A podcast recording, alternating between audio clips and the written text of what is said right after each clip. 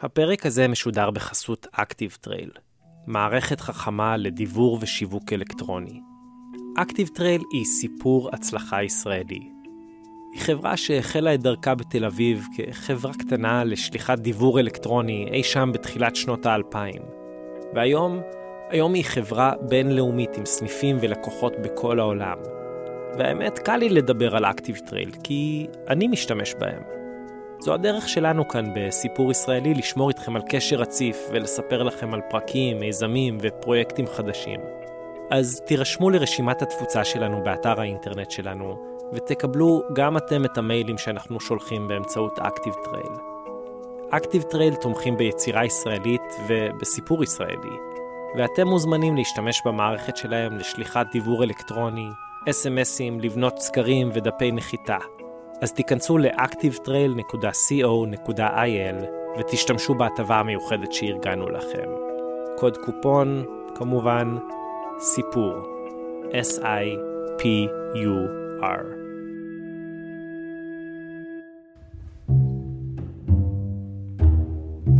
בדירה של אהובה וישעיהו פולמן, בקומה 11 של בניין דירות חדש ולבן ברחובות, יש תחושה של פעם. כשנכנסתי יחד עם הבן שלהם, רון, טייס קרב לשעבר, האמא האהובה מיד הושיבה אותנו בשולחן האוכל. היא הביאה לכל אחד מאיתנו קערה עם מרק צח עם קני דלח, ואז צלחת מלאה בקשה, דג, צימס וקישואים מבושלים. בסוף כל אחד קיבל קערונת קטנה עם רסק תפוחים. רק קומפוט היה חסר. אחרי האוכל התיישבנו בסלון והתחלנו לדבר. כבר היה בין שתיים לארבע, אבל לכבודנו, ישעיהו אמר שהוא ידחה קצת את השלף שטונדה שלו. כשמסתכלים על רון ואבא שלו, מיד שמים לב שהם מאוד דומים. אותו האף הרחב, אותם העיניים הכחולות הפרפרות, אותו המצח הגבוה, ויש עוד משהו שמשותף לשניהם. זה B1367. זה המספר. הם מפשילים שרוולים ומראים לי את האמה השמאלית שלהם.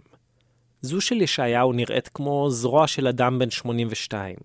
קצת שברירית, פחות שרירית, ואור יותר רפוי ושקוף שרואים דרכו הרבה ורידים כחולים. לעומת זאת, היד של רון, בן 53, חזקה יותר. היא מכוסה בשיער שחור. הקעקוע של ישעיהו דהוי, וזה של רון הרבה יותר חד. אבל חוץ מזה, ומהבדל קטן שעוד נחזור אליו, הם זהים לגמרי. הנסיבות שבהם קועקעו, כמובן, שונות לחלוטין. ישעיהו, אתה יכול לתאר את הבן אדם שקעקע את המספר על, ה... על היד שלך? לא זוכר אותו. ממש, אין לי שום זיכרון ממנו. אני זוכר במעורפל את המעמד, היה תור, ישבו שניים על יד שולחנות, עשו את הדבר הזה, אני פשוט... פניהם, לא לפניי, אני פשוט לא... הם עלומים, לא זוכר. ורון, אתה זוכר את הבן אדם שקעקע את היד שלך? אתה יכול לתאר אותו? אמ, גם לא.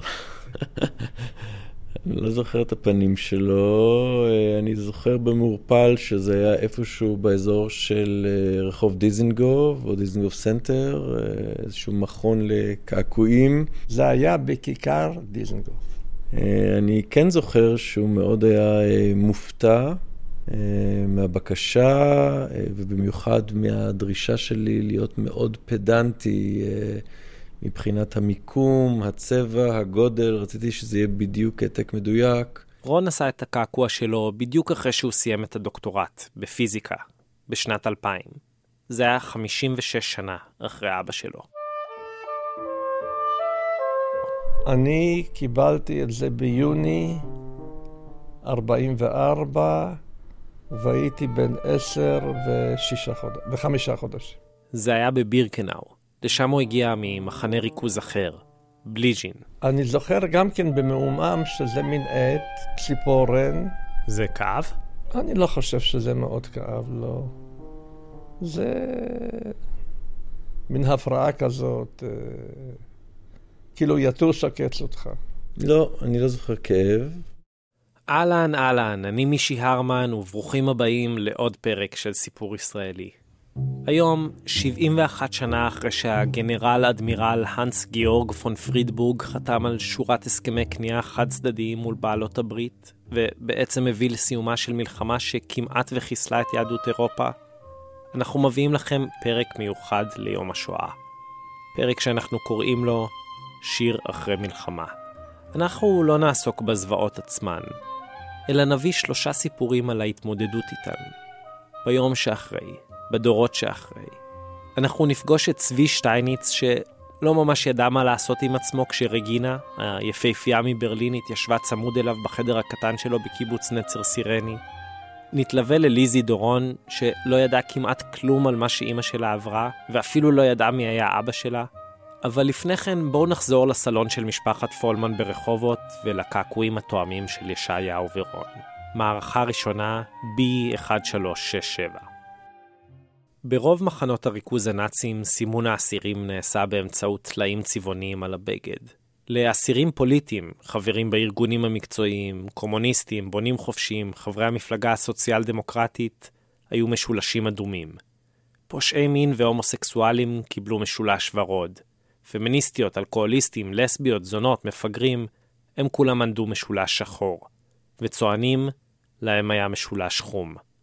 ליהודים כמובן היו שני משולשים, שיצרו סוג של מגן דוד, אבל רק באושוויץ היה סימון אחר. קעקועים. רצף של ספרות, אותיות ומשולשים.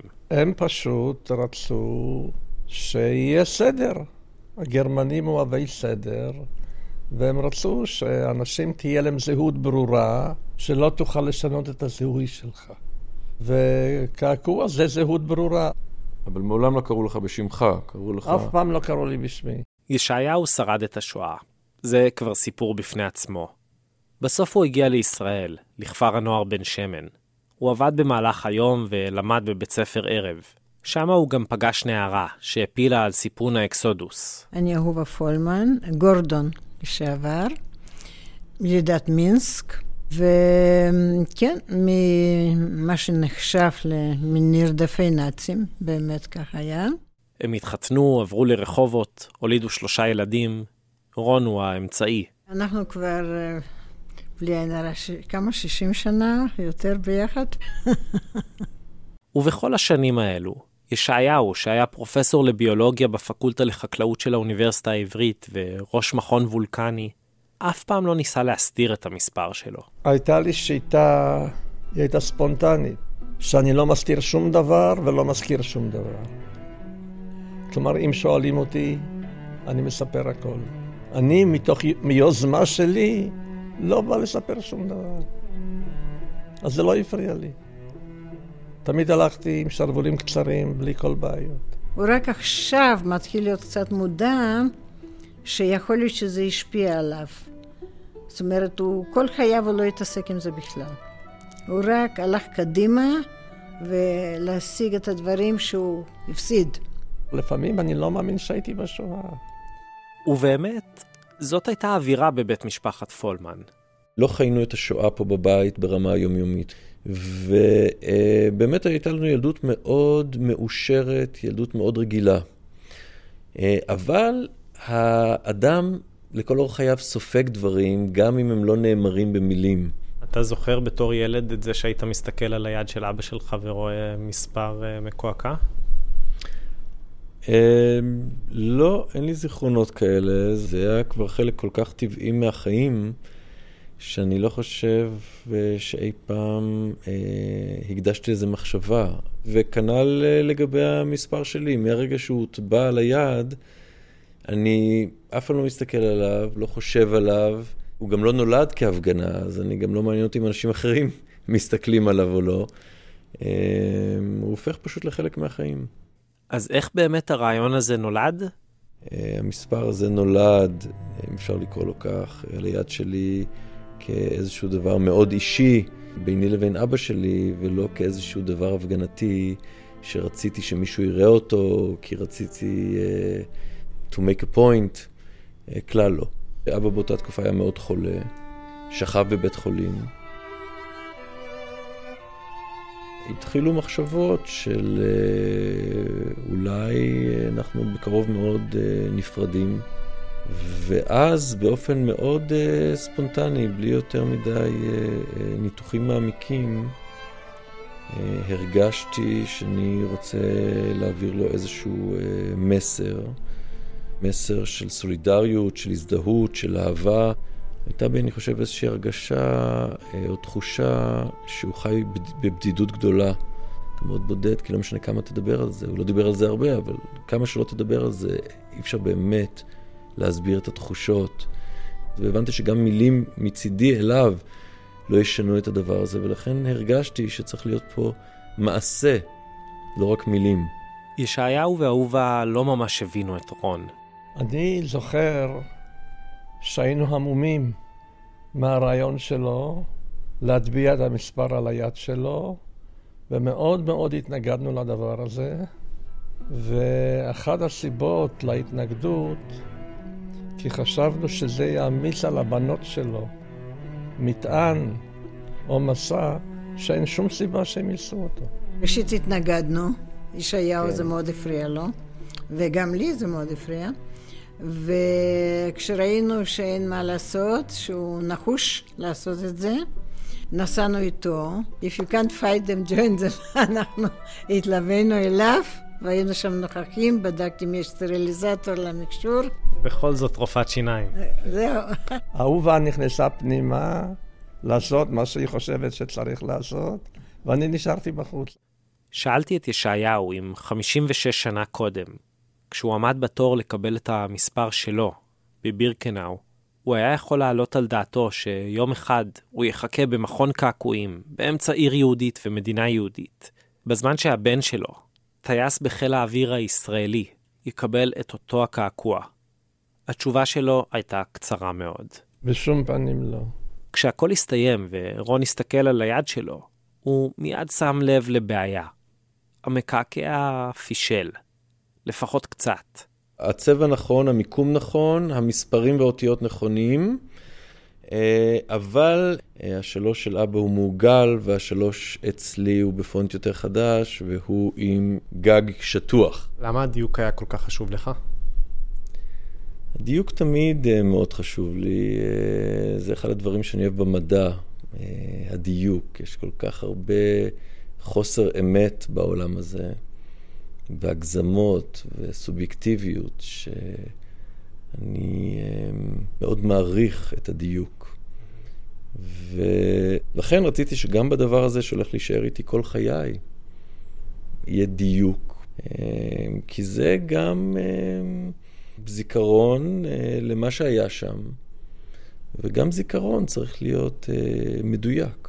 עברו כבר למעלה מ-16 שנה מאז אותו יום בכיכר דיזינגוף. כמו אבא שלו, גם רוני הפרופסור, אבל לפיזיקה ובאוניברסיטת בן גוריון. יש לו גם ארבע בנות.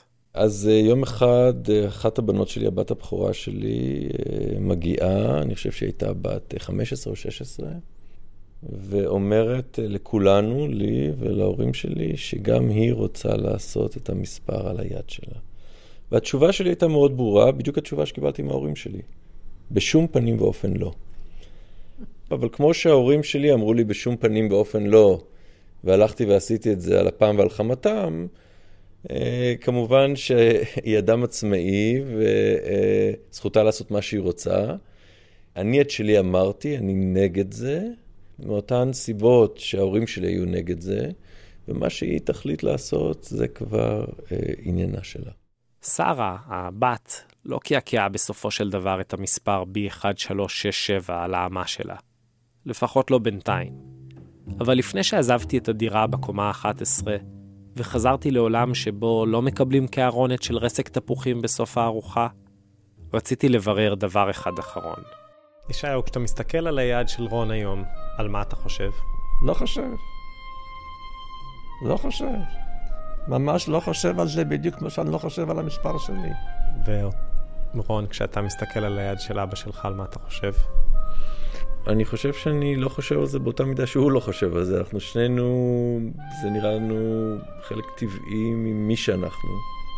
זה, זה חלק מהגוף שלנו, וזה חלק מההיסטוריה שלנו, וזה גם חלק מה, אה, מהטבע הפנימי שלנו. אבל זה הפך לדבר שהוא חלק מהזהות בצורה כל כך עמוקה שלא חושבים עליו פשוט. לכל הפחות, ישעיהו הוסיף שכבר עמדנו בדלת. הקעקוע של רון הביא להרבה התעניינות. היה פה אפילו אחד uh, מסקוטלנד, נדמה לי, שאמר שהוא יכניס אותנו לספר שהוא עושה על קעקועים, אבל אף פעם לא שמענו ממנו יותר.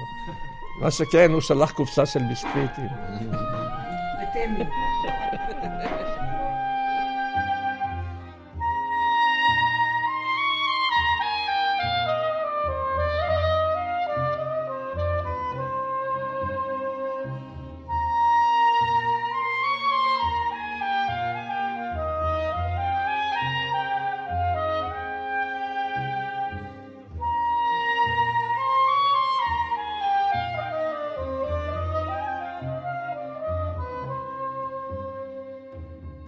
קשה קצת לחשוב על אהבה והשואה, או על אהבה שנולדה מתוך השואה. אבל בשנים שאחרי המלחמה הגיעו לפה הרבה ניצולים, אנשים צעירים שעוד רצו לחיות, שעוד רצו לאהוב. דנה הרמן מביאה לנו את הסיפור של זוג אחד כזה. מערכה שנייה, צבי ואגרציה מברלין. בואו נתחיל מההתחלה. תספר קצת מה קרה שם, מה היה. מה קרה? אני לא האמנתי לרגע שיהיה בינינו איזשהו קשר, בגלל שהם באו מברלין, ואני באתי עם סנדלים של התנ"ך. איפה אני ואיפה הן? הגרציות האלה, את מבינה? תראי, אני רוצה להגיד לך שצבי לא הטיפוס שהוא ייגש לבחורה ויתחיל איתה, או יחבק אותה, או... הוא פשוט לא הטיפוס. למרות שהייתה בינינו פתאום ההרגשה של משיכה הדדית, אבל צבי לא העיס. רגינה התיישבה לידי, היא עשתה כל מיני סימנים של תשומת לב. ראיתי שזה לא מתקדם, אז אה, ניגשתי אליו ונתתי לו נשיקה על הלחי. את מבינה? ואז הוא פתאום התעלף. התעלפתי. אני הייתי מבוהלת, בסך הכל הייתי בת 18, נתתי לו עזרה ראשונה, כמובן התכופפתי קודם כל להרים אותו. תראי, את צריכה להבין דבר אחד, שאני השתחררתי בשואה אני הייתי ילד, לא היה לי ניסיון חיים. אילו הייתי גדל בתנאים נורמליים, בוודאי שהייתי יותר בוגר גם בנושא של בנות, אה, את מבינה? הוא התאושש והוא אה, עמד פתאום על ידי, ואז התחבקנו ונשקנו ממש על הפי. צבי ורגינה סטיינץ נפגשו ב-1948. מיד אחרי שכל אחד מהם, בדרכים שונות, נחלץ מגיהנום. אבא של צבי ניהל בית ספר, אמא שלו הייתה פסנתרנית מוכשרת, והיו לו גם אח ואחות צעירים ממנו. כולם נרצחו בידי הנאצים. הוא ראה אותם בפעם האחרונה, יום לפני שחגג יום הולדת 15. עדיין קשה לו להאמין שדווקא הוא, מכל המשפחה, הצליח לשרוד.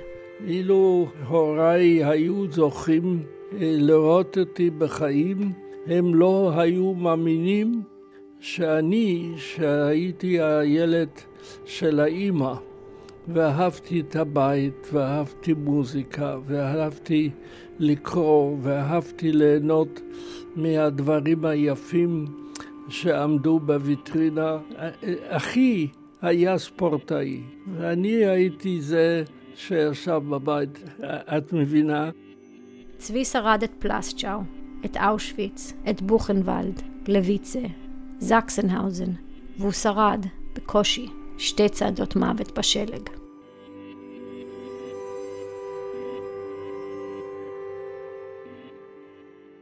אני הייתי מאוד בודד, ואני גם לא דיברתי עם אף אחד על זה. אני הגעתי לקיבוץ האפיקים. אף אחד לא נתן את דעתו שאיבדתי את הילדות, אלא התייחסו אליי כאדם מבוגר.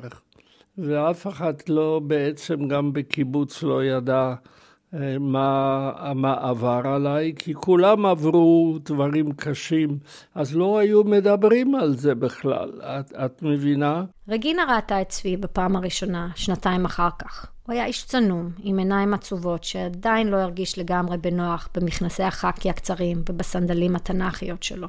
רגינה ואחותה התאומה רות שרדו את השואה בברלין, בהתחלה בבית יתומים ומאוחר יותר במחבוא. אימא שלהם נפטרה משחפת, והאבא הצליח להימלט לארצות הברית. הוא הקים שם משפחה חדשה, ואיבד קשר למשך שנים עם הילדים מהמשפחה הקודמת שלו. בסוף המלחמה, התאומות איתרו את אחד האחים הגדולים שלהן, בפלסטינה.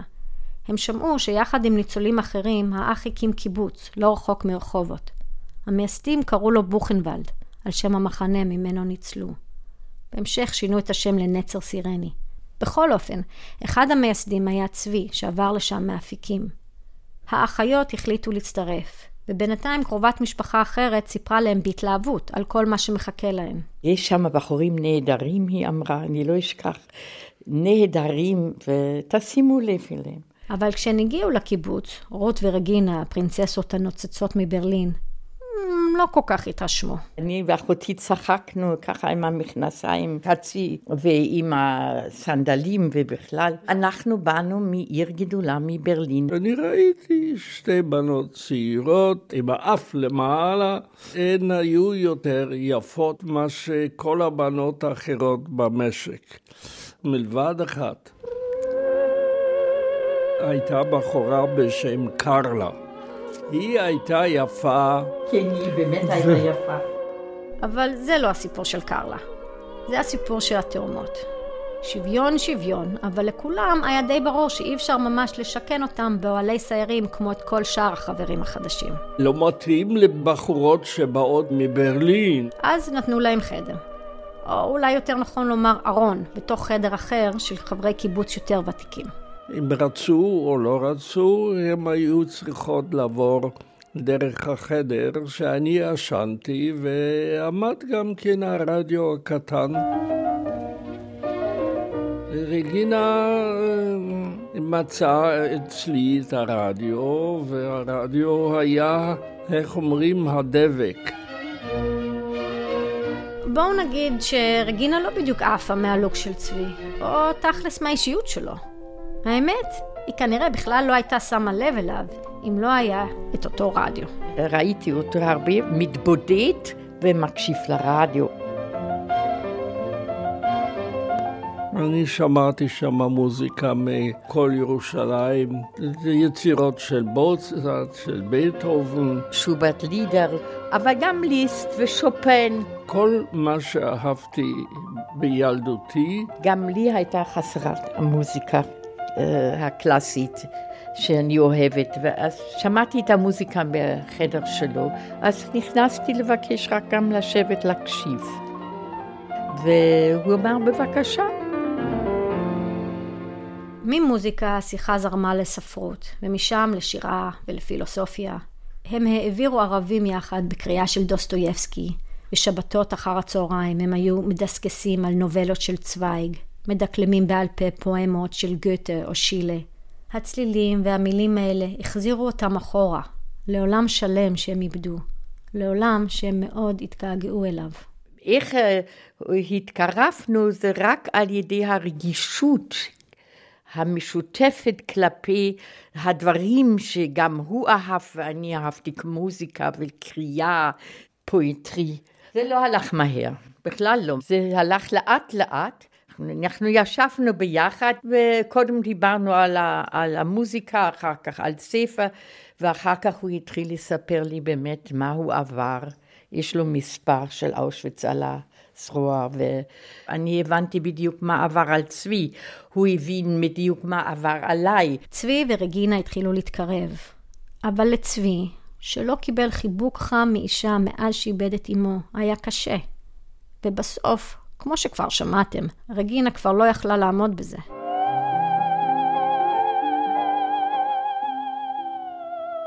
מאותו הרגע היינו ביחד כל הזמן, התראינו מיד אחרי העבודה ונשארנו ביחד גם בערב עד שהלכנו לישון.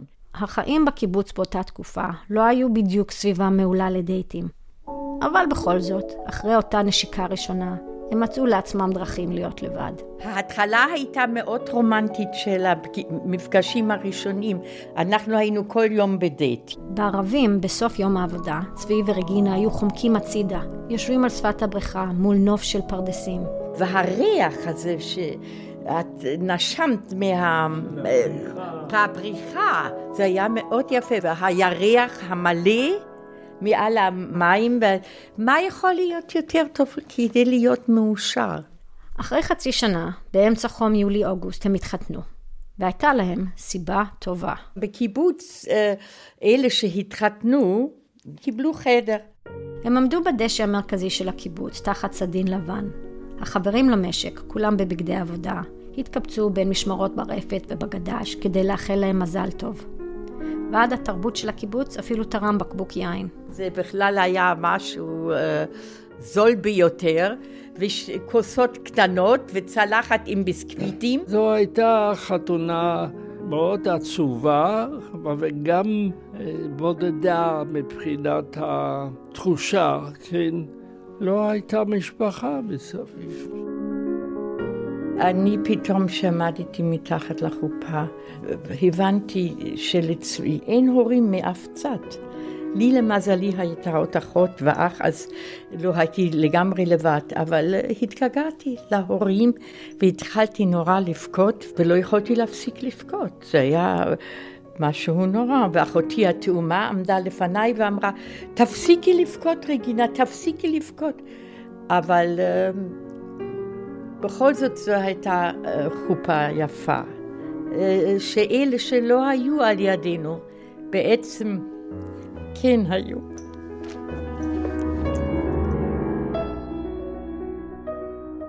אני כמובן הייתי שמחה ואני השתוקקתי למומנט הזה, לעמוד עם צבי מתחת לחופה שנהיה זוג. רצינו מאוד להיות זוג ביחד. לא ידענו בדיוק מה זה, אבל אה, רצינו אה, שיהיו לנו חיים ביחד.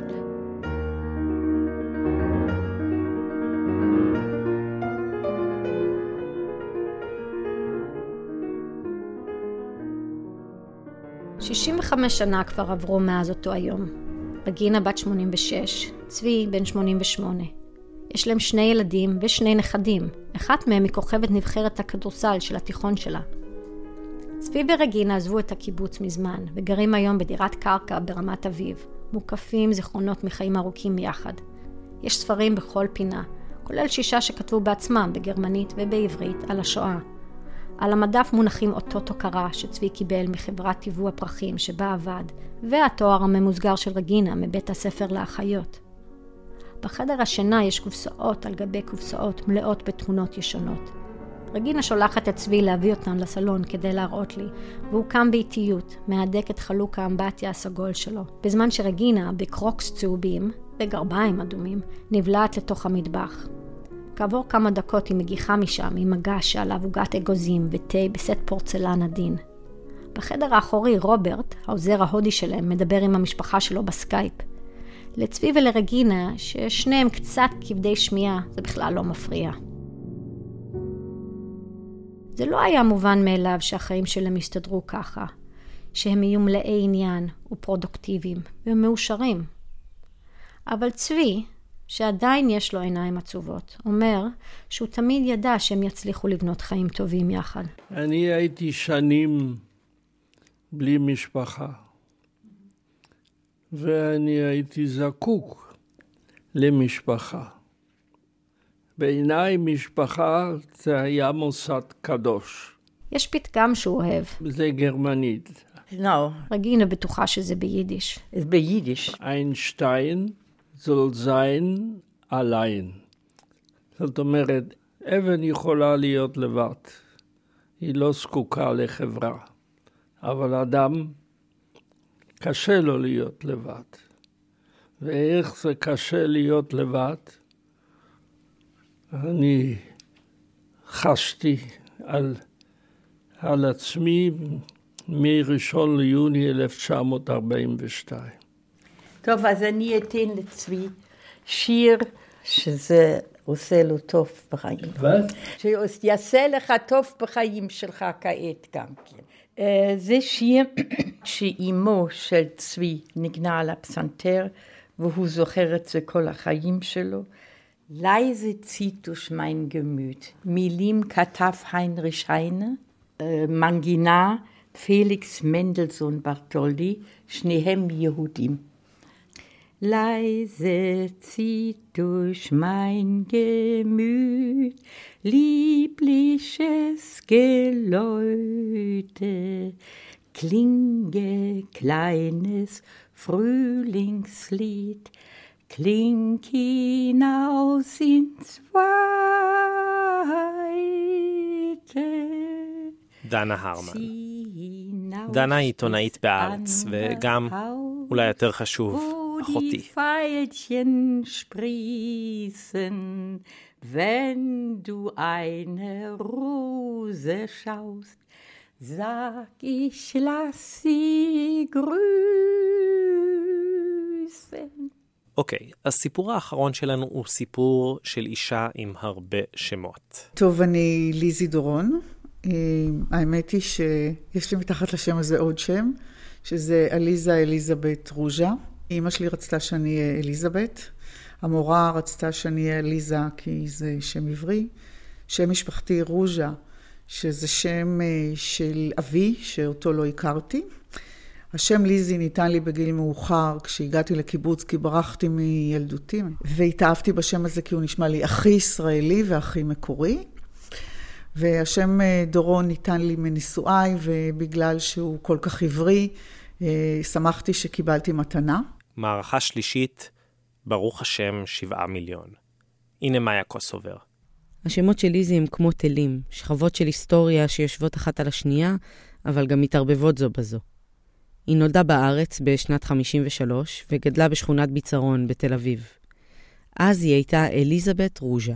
הזיכרון הראשון שלי, שאין לי אה, אישור מובהק אם זה באמת זיכרון או סיפור, אבל 1956, מלחמת סיני, לילה, יש אזעקה, ואימא שלי רצה איתי ברחובות וצועקת שאסור לי למות, שאותי חייבת להציל, כי רק אני נשארתי מכל המשפחה. ובעצם אני חושבת, יש כמו בברווזים שהולכים אחרי האימא בשלב מסוים, ה imprinting הזה, ההטבעה, אני חושבת שיש לי את ההטבעה הזאת שאני חייבת לחיות, וזה המסר הראשון שיש לי. הצורך לשרוד, להישאר בחיים, היה טבוע בילדה אליזבת מבלי שהיא הבינה מה המקור שלו. היא ניסתה לגשש, לדבר, אבל אימא שלה, בשפתיים חתומות, לא שיתפה. אמא, מתי יש לך יום הולדת? ואז היא עונה, אני מתה, אני פה רק בשביל שאת תחי. אמא, מאיפה באת? והתשובה היא מאושוויץ. אמא, איך קראו לסבא ולסבתא? השמות שלהם לא ייתנו לך שום דבר, לא תראי אותם בחיים. אמא, למה אני בת יחידה? אומרת, כי את האוצר הכי גדול של חיי ואי אפשר להביא שניים. אמא, איפה אבא? נסע רחוק, מנוחתו עדן. סימני השאלה הגדולים האלו נותרו ללא מענה. כמו הארון הגדול והנעול שניצב בחדר השינה שלה, והיא ידעה שאסור לפתוח אותו. השאלות הפכו את אליזבת לילדה סקרנית מאוד. היא הייתה נמלטת מהבית, עומדת מאחורי גדרות, חלונות ודלתות, ומציצה. או אפילו נכנסת לבתי השכנים, מחטטת במגירות, מחטטת באמבטיה לראות מה יש, מחטטת בחדרי שינה, וסתם עומדת בחוץ ומאזינה במשך שעות לשמוע איך מדברים זה עם זה או זו עם זו. בכלל להבין דינמיקה בין אנשים, כי אני באתי מדינמיקה של רק אם ובת. אימא שלי ואני בתוך בית ביד אליהו, כשהיא... אני יודעת שהיא מדברת אל עצמה בלילות, ואני יודעת שבלילה במקום אור בבית יש נר נשמה בכל יום בשנה. ואני יודעת שבפסח אנחנו יושבות רק שתינו סביב שולחן הסדר, והיא קוראת אגדה משל עצמה ומספרת לי שבפולניה היה שולחן והיו האנשים האלה והאלה והאלה וכולם רוחות רפאים, ואני יודעת שיש חושך בבית ואור בחוץ שהשכנים יחשבו שהזמינו אותנו.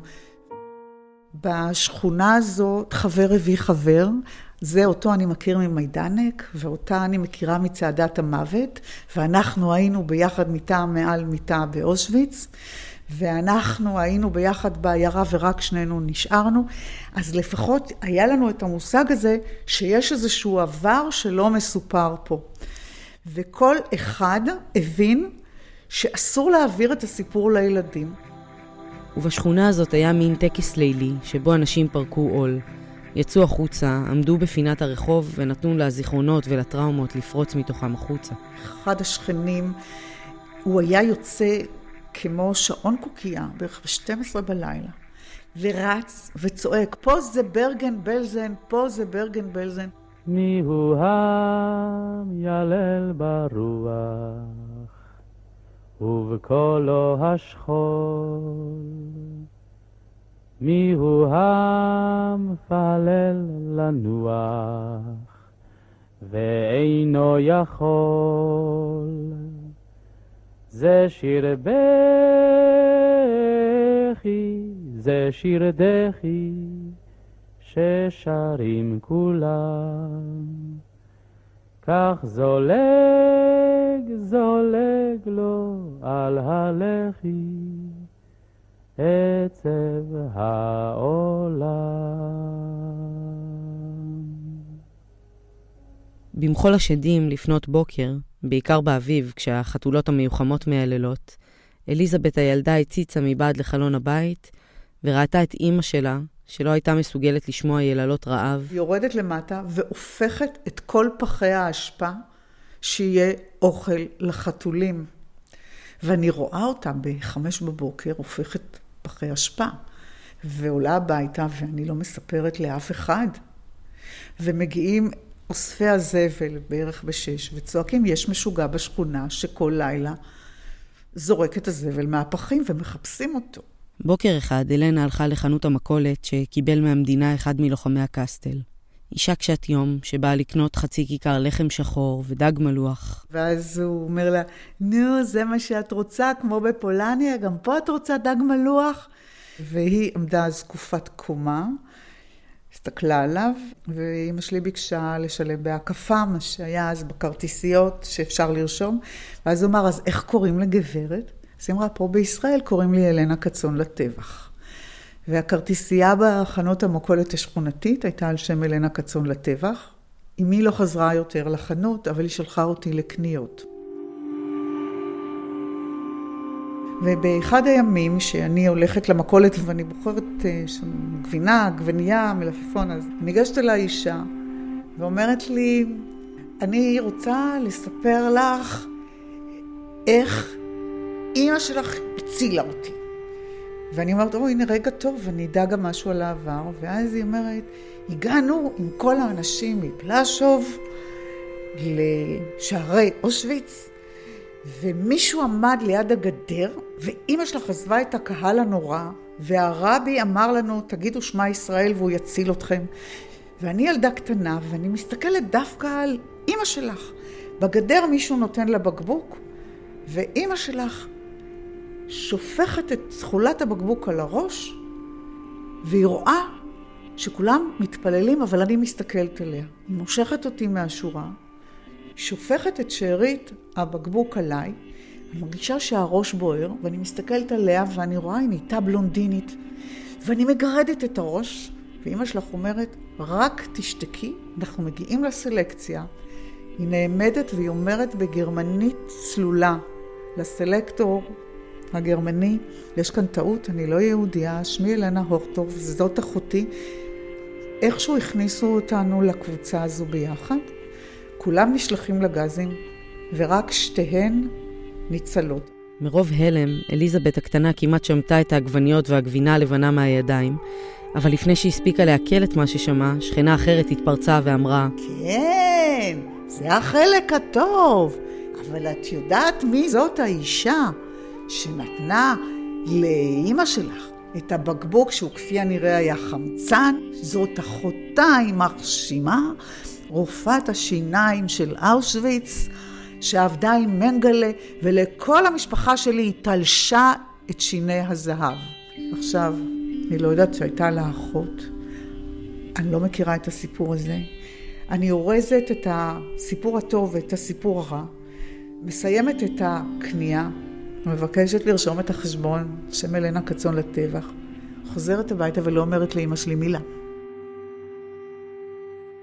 ולצד השתיקות היו לאלנה גם התפרצויות של מילים, מלאות אירוניה והומור חד וכואב. אמא שלי הייתה אישה נורא מצחיקה. היא היחידה כשהיו אומרים לה ברוך השם, הייתה אומרת, בטח, ברוך השם, שבעה מיליון. היא היחידה שביום כיפור הייתה נכנסת לבית הכנסת, לעזרת הנשים, עם טלית, ואומרת ביזכור, יזכור אלוהים את חטאיו, ונותנת 69 שמות של קרובי משפחה שנפטרו, ואומרת לגברים, עכשיו אתם יכולים להמשיך להתפלל אליו. מוציאה פרוסה ענקית של לחם עם שינקן וגבינה, ואומרת, אני כבר צמתי לשבעה דורות. עכשיו אלנה בתיאבון, וכל בית הכנסת בוכה. אלנה שחטה פרות קדושות. לא רק את אלוהים והדת, אלא גם את סמלי החלוציות והציונות. בי"א באדר, יום הזיכרון ליוסף טרומפלדור ולחללי תל חי, אלנה נעלה את עליזה בבית כדי שלא תצטרף לטקס שנערך בכיתה.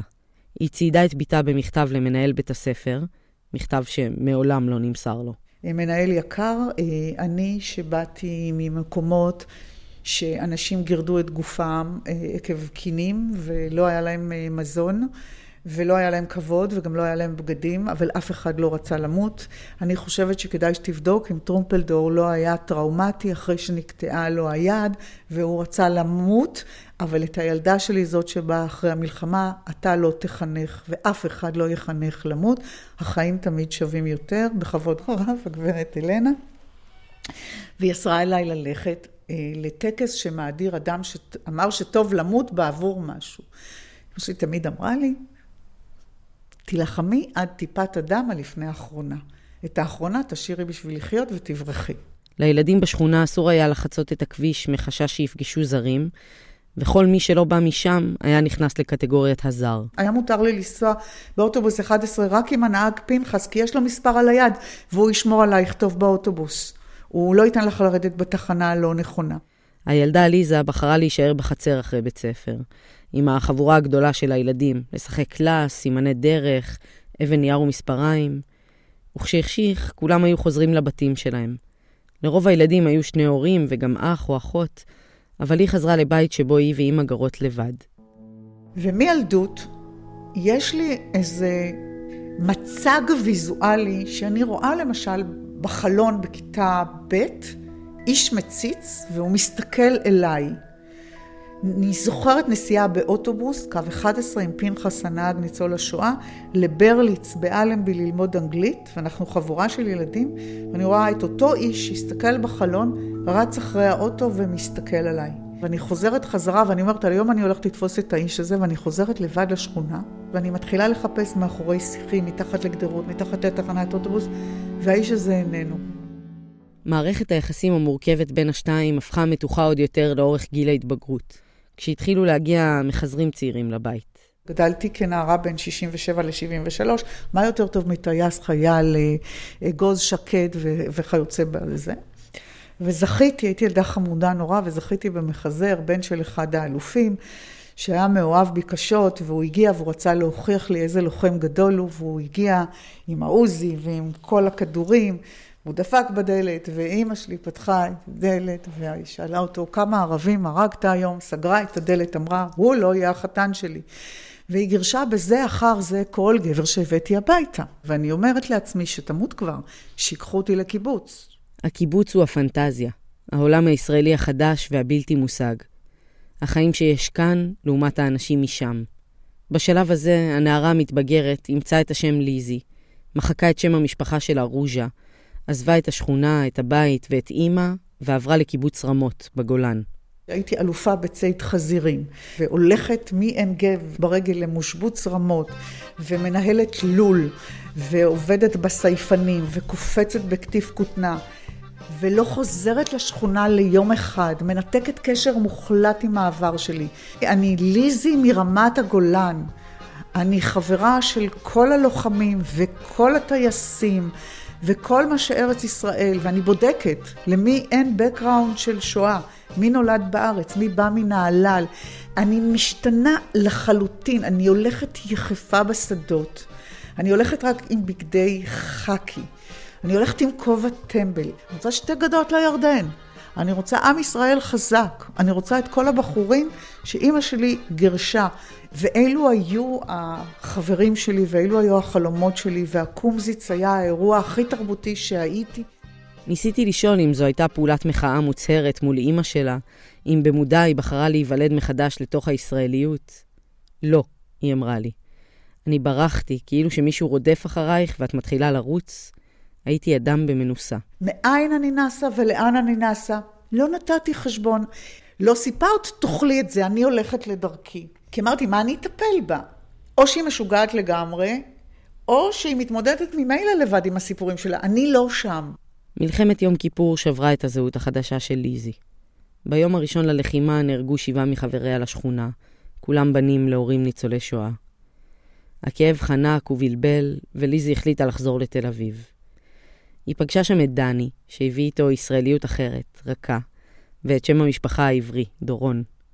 בשביל ליזי זאת הייתה הזדמנות להיפטר משם המשפחה שלה, רוז'ה, שתמיד נשמע לה פולני וגלותי. היא לא הכירה או ידעה משהו על האבא שנתן לה את שם המשפחה הזה, כך שהיא הרגישה שהיא נושאת שם של אף אחד. ליזי, בת ה-26, הביאה את דני הביתה לפגוש את אלנה, וזו מיד שלפה את השאלה הקבועה. מה עשית בצבא? ואז הוא אומר לה, הייתי נהג משאית זבל. אמא שלי אור עיניה ואומרת לי, עכשיו לרבנות. דני הולך, אני הולכת להרביץ לאמא שלי. נכנסת אליה לחדר ואומרת לה, תגידי מה זה צריך להיות. היא מישירה מבט ואומרת, קשה בישראל למצוא גבר שלא הרג. אדם שהרג, השתנתה נשמתו. האבא של נכדיי יכול להיות רק אדם שלא רצח אחר, תתחתני איתו.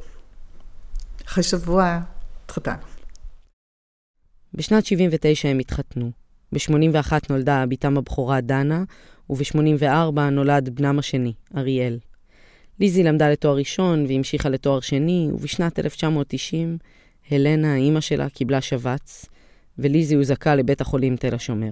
והרופא קורא לי ואומר, אני חייב את ההיסטוריה הרפואית של אמא שלך, היא בלי הכרה ואנחנו לא יודעים לאיזה כיוונים ללכת. אז הוא שואל אותי, בת כמה היא? אני אומרת לו, אני לא יודעת. הוא שואל אותי, אה, מאיפה היא? אני אומרת לו, מאושוויץ, זו התשובה הקבועה שלי. תגידי לי, ממה היא סבלה בחיים? אני אומרת לו, מסיוטים. אומר לי, את יודעת על איזה שהן מחלות במשפחה, משהו, אני, אני, אני חייב לדעת מה היה בעברם. ואז אני אומרת לו, לא, אצלנו כולם מתו בריאים. אז הוא אומר לי, סליחה? מה סיבת המוות? אז אני אומרת לו, גזים.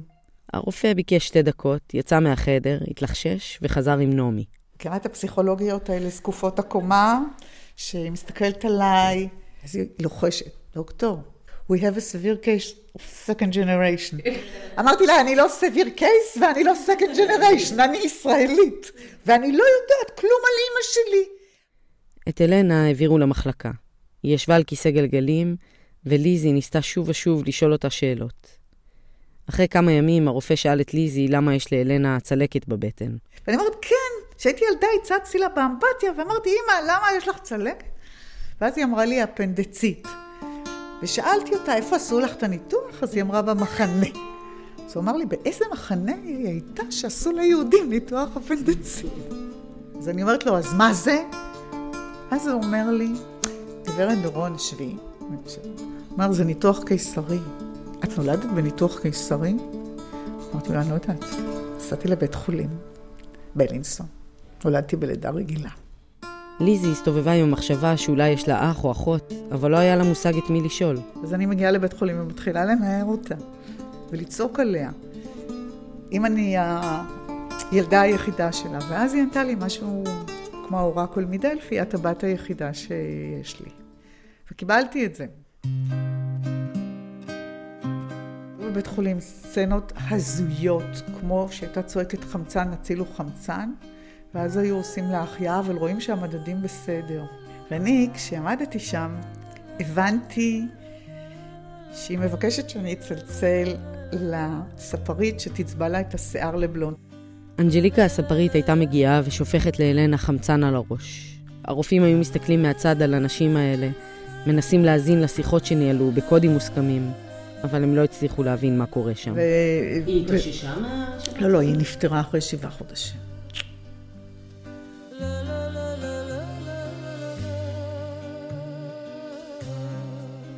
המוות של אלנה בעצם אילץ את ליזי לחפש תשובות לסימני השאלה. הכל התחיל כשדנה, הבת שלה, קיבלה משימה שגרתית בבית ספר, לכתוב עבודת שורשים.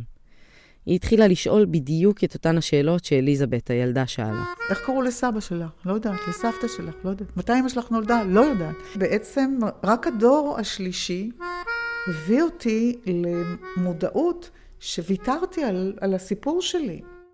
ליזי התחילה לחפש תשובות, למצוא עוד פיסות מידע, לחבר את החתיכות של הפאזל, לבדוק אם הזיכרונות הצפים הם הזיות או אמת. היא רצתה לבדוק אם האנשים בשכונה ידעו משהו על המשפחה שלה. אז היא הלכה לבקר שכנה שהייתה חברה של אימא שלה. שהיא הסתכלה עליי ואמרה לי, מה זאת אומרת את לא מכירה את אבא שלך? אמרתי, אני לא מכירה, תספרי לי. אז היא אומרת, אבל יש תמונה, הנה את בפורים, והוא עומד מאחורי השיחים ומסתכל עלייך. ואז אני מסתכלת, ואני אומרת, כן, זה האיש שראיתי בילדותי. זה- אבא שלי? אומרת, כן. אז היא אומרת לי, את יודעת, כשאימא שלך הייתה בהיריון, נפלה החלטה שבגלל שהוא חולה שחפת, ואת צריכה לחיות, ושחפת היא מחלה מדבקת, הוא נשלח לסנטוריום. כל פעם שהייתה לו רמיסיה, מה שנקרא הקלה במחלה, הוא שוחרר מהסנטוריום. והוא היה מגיע לשכונה. עכשיו, התנאי היה, זה היה הסכם בין השכנים. א', לא מגלים לך כדי שלא תרצי חיבוק או נשיקה. וכדי שהוא ידע שהוא חייב להסתתר. הוא לא נכנס לאף בית שיש בו ילדים, כי הילדים נולדו לחיות, אבל הוא ישן אצל הגננת. כי לגננת לא הי- היו ילדים, היא הייתה הכרה מהנישואים של מנגלה, ומשם הוא היה מציץ עלייך. והיא טוענת שבעצם גם הילדים בשכונה ידעו, והסיפור הכי עצוב היה, זה שראו אותו כל פעם מתחבא מתחת לעצים וגדרות. ואמרו, הנה האבא המשוגע של אליזבת. הם לא הרגישו צורך להגיד, ראינו אותו, כי זה היה ברור ש... גם אני רואה אותו. אחרי השיחה עם האישה הזאת, צלצלתי לחברות הכי טובות שלי. והן עצמם לא ידעו שאני לא ידעתי מיהו אבא שלי.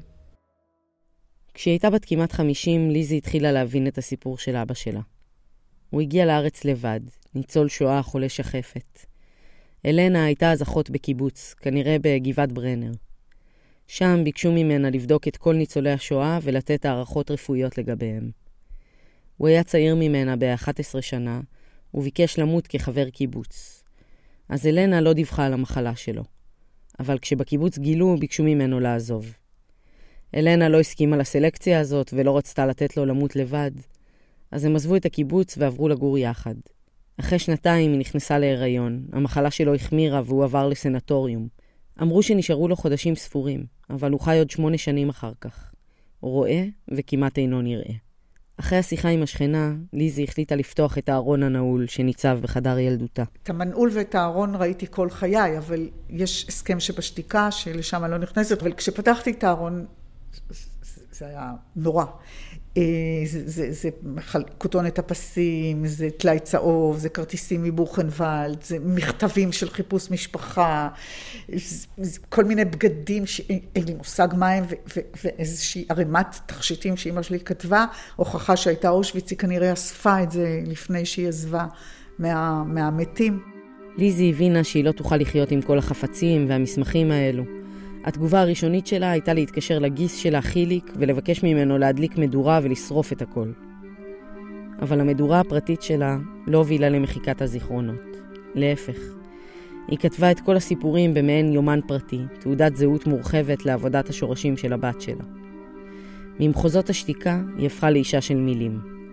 עבודת השורשים הזאת הפכה לספר הראשון שלה. בתוך זמן קצר הגיעו נציגים מאחת מהוצאות הספרים הגדולות בגרמניה. הציעו לתרגם את הספר שלה לגרמנית ולהתחיל להפיץ אותו, אבל בתנאי שתמשיך לכתוב את הסיפורים מילדותה. ליזי במעין נחישות מחאתית אמרה שתכתוב שישה ספרים. אחד לכל מיליון. היא הצליחה מאוד באירופה, ובארץ היא קיבלה חיבוק גדול מהממסד. יודעים מה זה להיות סופרת שואה במדינת ישראל? זה לטוס עם אריק שרון למצעד החיים באושוויץ, וללכת לידו, והוא לוחץ לי את היד, ואני חלק מההיסטוריה היהודית שמספרת את סיפור הקורבנות. ואני מאושרת.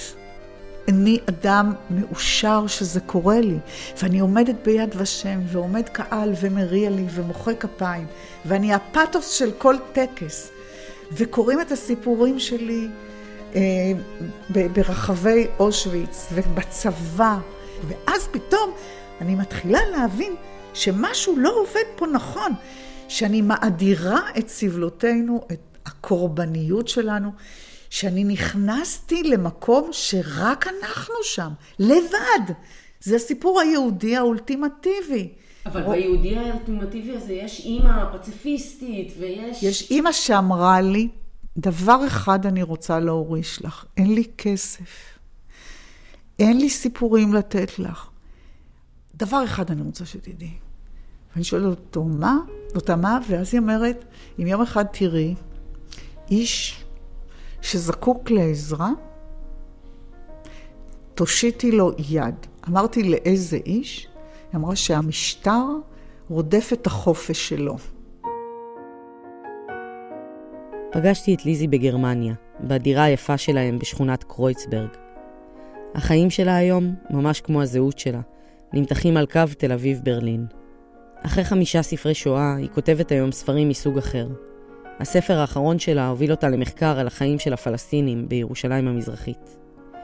הוצאות הספרים בארץ סירבו להוציא אותו לאור. הוא התפרסם בגרמנית והפך לספר המצליח ביותר שלה. אנשים שם עוצרים אותה ברחוב, מגיבים, מבקשים חתימה על הכריכה. והספרים, שהופצו בכל אירופה, הובילו כמה קוראים מפולין וגרמניה לחקור את סיפור החיים של אלנה. הם חיטטו בארכיבים ושלחו לליזי ניירות שמצאו. יום אחד חבר, עיתונאי גרמני, העביר לה מעטפה חומה, ובה מידע שענה על השאלות שנותרו פתוחות. אימא שלי הייתה במחנה אחרי אושוויץ קרזצקי קמיינה, ששם פיתחו חומרי נשק, אה, אה, רימונים בעיקר עם TNT, ואנשים שנשמו TNT אה, בעצם הורעלו, והגוף שלהם ספח נוזלים והם התפוצצו, זה חלק מתופעת הלוואי, ואימא שלי אספה את האיברים וקברה את האנשים, זה היה התפקיד שלה. ולימים היא גם ספחה את החומרים, והרופא שעבד איתה נתן לה תרופות משתנות, ואמר לה שהיא עובדת כל כך קשה, ש... כאילו, ובדבר כזה אכזרי, שהוא פשוט מרגיש צורך להציל אותה. אני לא יודעת מתי, אבל אחרי המלחמה הוא נשפט להוצאה להורג. אמא שלי נסעה לפולניה, עמדה על דוכן העדים ואמרה, אצל היהודים אומרים, המציל נפש אחת מישראל, כאילו הוא הציל עולם ומלואו. מבקשת לא להרוג אותו, אותי הוא הציל. והאיש לא הוצא להורג. בעדות הזאת, שואלים אותה מי את? והיא אומרת, אני אלנה אורדורף. אני באתי מהעיר פשברסק, אה, נצר למשפחה וינאית. אה, הייתי במחנות האלה והאלה. במלחמה אה, איבדתי את בעלי, ויש לי שני ילדים שאני לא יודעת מה איתם ואיפה. שני בנים. אז אני הבת היחידה שהייתה לה. שיתבעו האוניות, שיישרף הפחד. אולי ניפול אחורה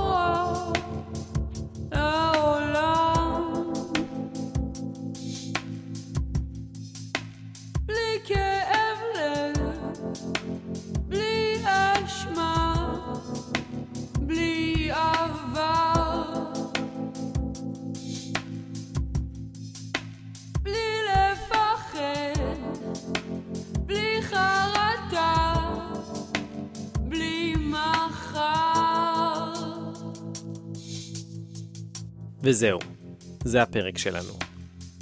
יש לנו עוד מלא פרקים, מלא סיפורים, ואתם יכולים למצוא את כולם באתר שלנו, israelstory.org, ולעקוב אחרינו בפייסבוק, בטוויטר, באינסטגרם, הכל תחת סיפור ישראלי. צוות התוכנית שלנו כולל את יוחאי מיטל, מאיה קוסובר, שי סטרן, רועי גילרון, שושי שמולוביץ, רייצ'ל פישר, אמיר פקטור, איתי היימן וקייטי פולברמן. תודה לרותי גרוסמן, גלי שטרקמן ואדריאן מת'וויץ. תודה גם לנותני החסות שלנו, Active Trail, מערכת דיוור משובחת, שיש בה גם תמיכה ישראלית. הפרק של היום מובא גם בחסות ארגון נהדר, שאני ממש שמח להכיר לכם. תבל בצדק קוראים לו. בסיפור האחרון ששמעתם, אמא של ליזי אמרה לה, אם יום אחד תראי איש שזקוק לעזרה, תושיטי לו יד. וזה בדיוק מה שתבל בצדק עושים. שנה אחרי רעידת האדמה הקשה בנפאל, מאות אלפי בני אדם עדיין חיים במבנים ארעיים ומתקשים לשקם את החיים שלהם. עמותת תבל בצדק, שפועלת בנפאל כבר יותר מעשר שנים, מזמינה אתכם לקחת חלק בעשייה שלהם. יש להם תוכניות שיקום בתחום החינוך, העצמת נשים, חקלאות ועוד. ההרשמה למחזורי סתיו 2016 פתוחה במסגרות התנדבות של חודש או שבעה חודשים. חפשו את תבל בצדק בפייסבוק או בגוגל.